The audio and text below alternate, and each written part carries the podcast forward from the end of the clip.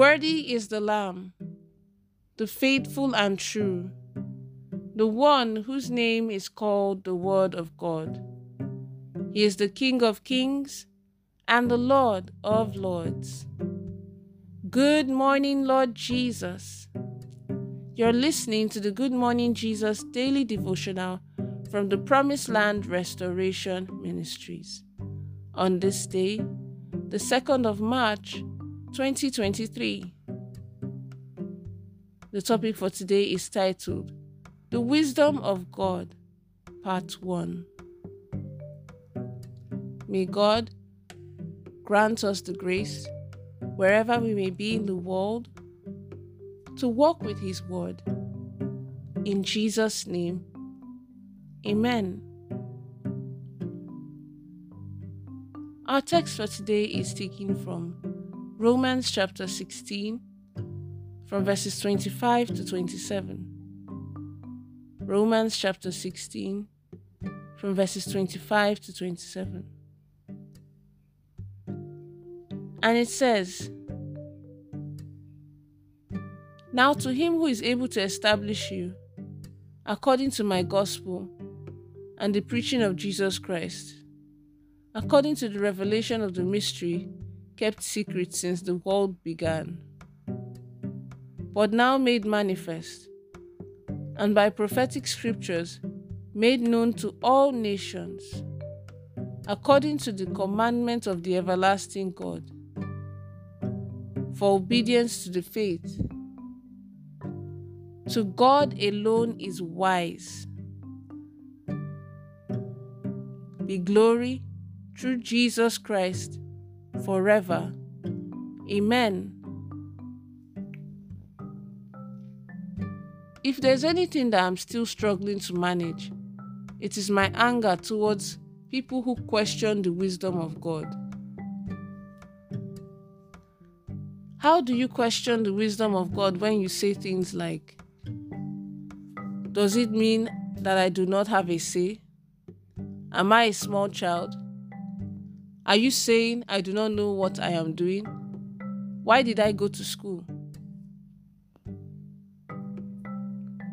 Hmm. Out there, even in the house of God, there are lots of knowledgeable fools. When you begin to question God's instruction based on your own head knowledge, you are a knowledgeable fool. What made Solomon so important and a king that everybody admired? It was his wisdom. Imagine a professor spending the whole time explaining things and nobody gets it. Then imagine a professor who is a knowledgeable fool. It is frustrating. Let us look at how Apostle Paul ended the book of Romans. He did so by explaining one of God's powerful attributes, which is wisdom. At one point in time in my relationship with people, I found them exhibiting traits of knowledgeable fools. The prophets of God had some special grace to speak and to know the mind of God. Second Chronicles chapter 20 verse 20 says, Early in the morning they left for the desert of Tekoa. As they set out, Jehoshaphat stood and said, Listen to me, Judah and people of Jerusalem. Have faith in the Lord your God, and you will be upheld. Have faith in the prophets, and you will be successful. It does not matter if the prophet did not go to school. Prophets of God speak from the wisdom of God more than people can imagine.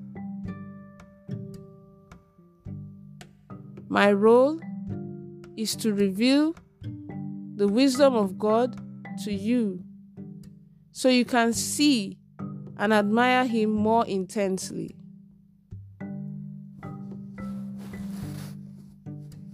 Solomon was so admired because he, be, he, because he was a man of wisdom. When you begin to understand the wisdom of God, not only will you admire Him, but you also trust Him. Listen to this loud and clear.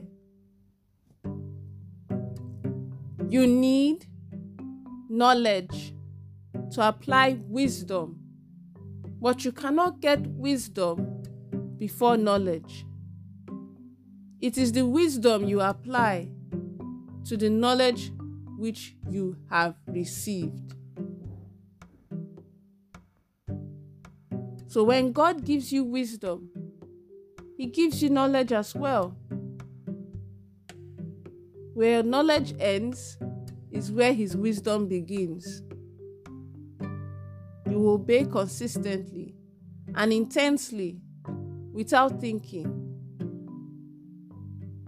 It is spiritual madness when you try to question God's wisdom. If you do not have wisdom, no matter how much it is explained to you, you will never understand.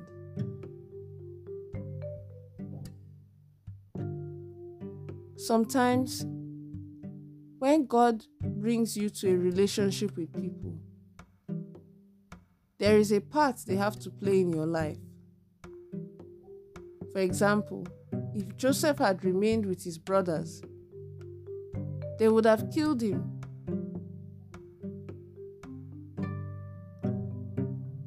Let's take the following prayer points. The first prayer point is this O Lord, do not let me ever query the wisdom of God. In the name of Jesus. Amen. The next prayer point is this Oh Lord, please increase my faith in you and in your prophets. In the name of Jesus. Amen.